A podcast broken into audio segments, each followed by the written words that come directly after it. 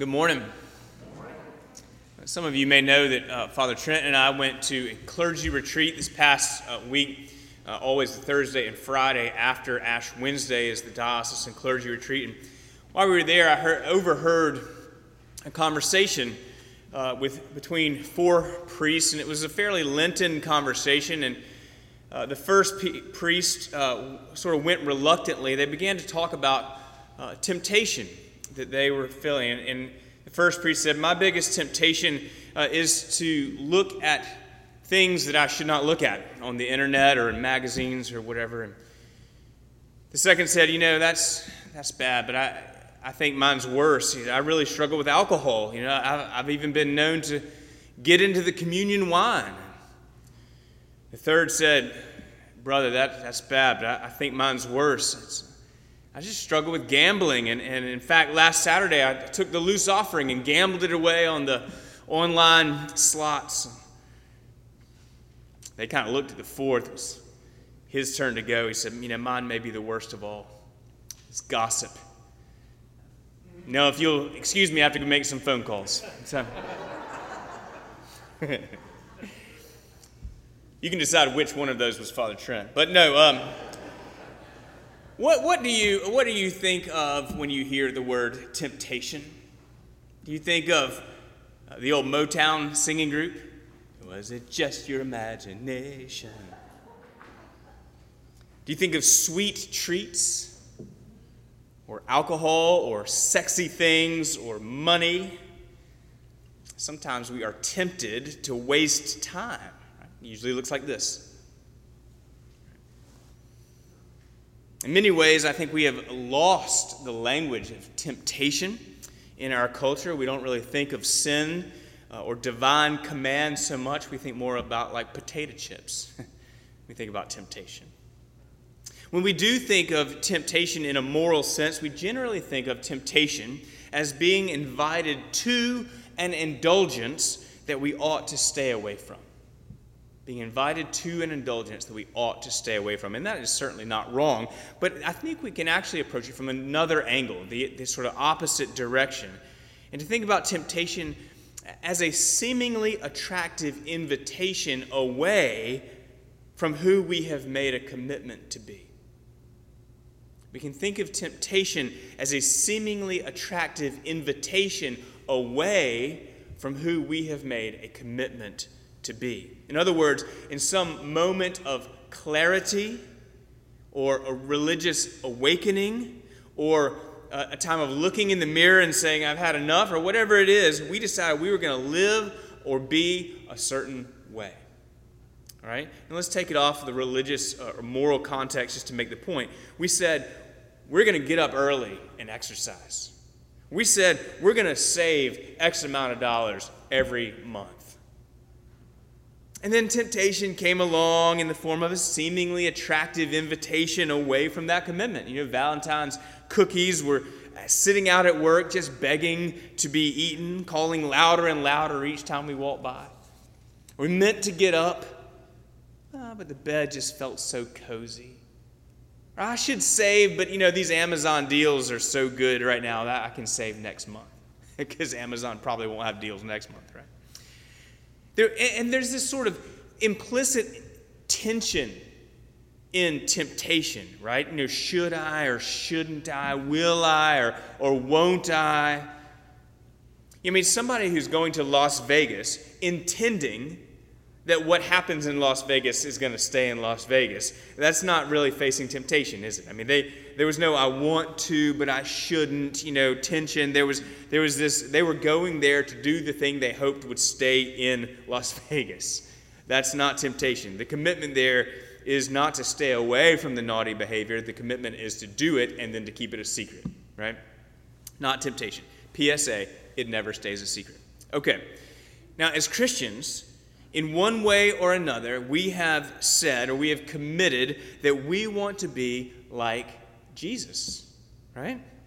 I mean, of course, we're, we're responding to the love and the grace of God. We're not committing to be like Jesus in order to earn the Father's love, but because the Father has given us His love, we've said we want to be like Christ. Our response to His grace is that we want to love God with all our heart and soul and mind and strength, and we want to love our neighbors as we love ourselves. Now, these, of course, are commandments, but on this side of grace, they're also what we want for ourselves. We want to love God first and foremost. We want to love all others with selflessness and grace, except when they're jerks, right? Or except when things don't go my way, or except when I'm hangry. Accept, accept, accept, accept, accept. I mean, how many times a day are we invited away, or pulled away, or swept away from who we have told God that we want to be? Too many times to count. And how many times do we accept that invitation? Too many times to count. And let me say that I'm right at the front of the line when I say that what happens over time is that we make excuses for ourselves and we make exceptions and we look the other way and, and sort of uh, cut ourselves some slack. And we even begin to redefine in our own minds what Christian character is. Because the truth is, is we do love God. But when we hold His standards up to the way that we live our lives, in fact, if we even hold our own standards up to the way we live our lives, it's convicting and painful and causes feelings of shame. And what do we do with our shame? We stuff it down deep where no one else can see it, and we work real hard to only let people see the highlight reel. Now, I don't know what that looks like in your life, but I know what it looks like in my life. Now, in our gospel passage from Mark, Jesus comes up out of the water of baptism. He's dressed by the Holy Spirit and blessed by the voice of the Father. You are my beloved Son. With you I'm well pleased. And how does Jesus get rewarded? 40 days in the desert wilderness to be tempted by Satan. Now, Jesus doesn't get sent to Las Vegas, right? It was in a desert, but different. Right, just a few miles west of from the place where Jesus was baptized is a devastatingly arid, brown, dirt, rock mountain. No water, no vegetation to be seen anywhere. The one who is the bread of life, the one who is the way and the truth and the life, the one who came that we might have life, was driven by the Spirit of life to the most lifeless place that you can imagine.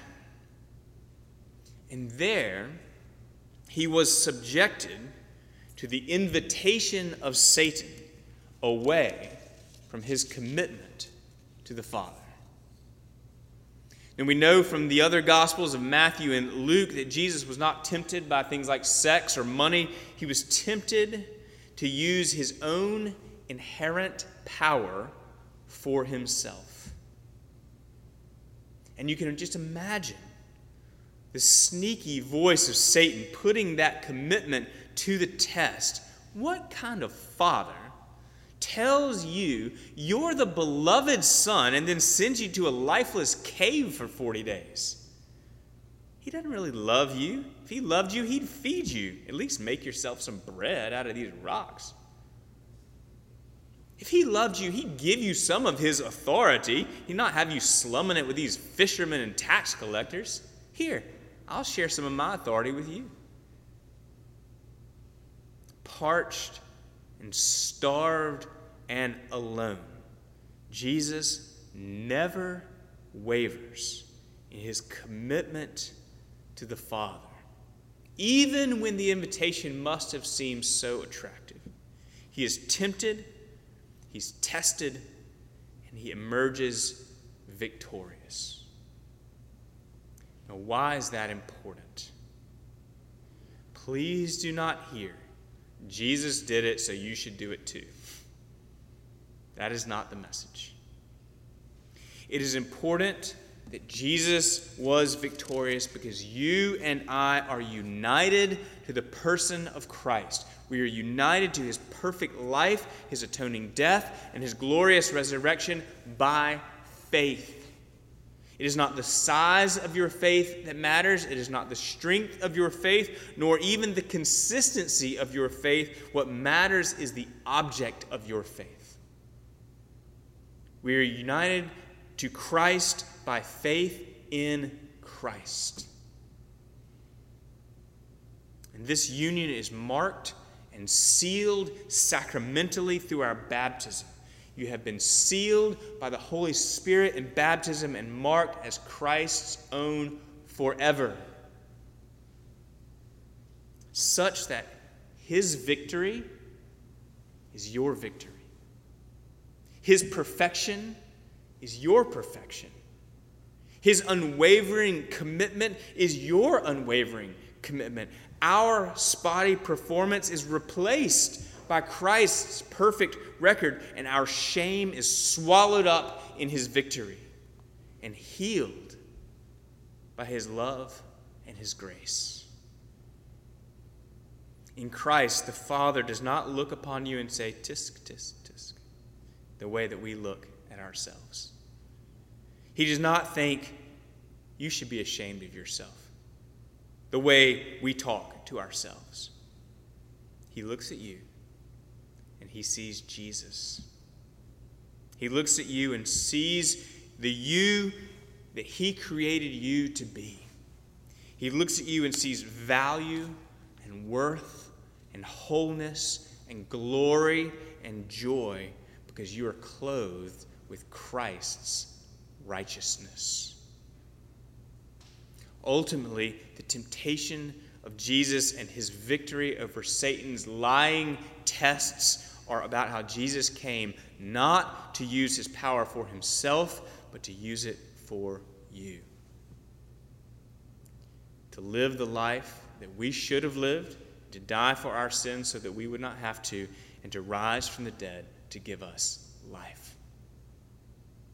And so, whenever we find ourselves in a moral wilderness, facing a seemingly attractive atten- uh, invitation away from trusting in God's plan for us, or being lured away from responding to His grace with love for God and others, or even when we have given in to that invitation, and maybe especially then, we can look to His victory once again in life, death, and resurrection, and rest assured in His gracious love for us.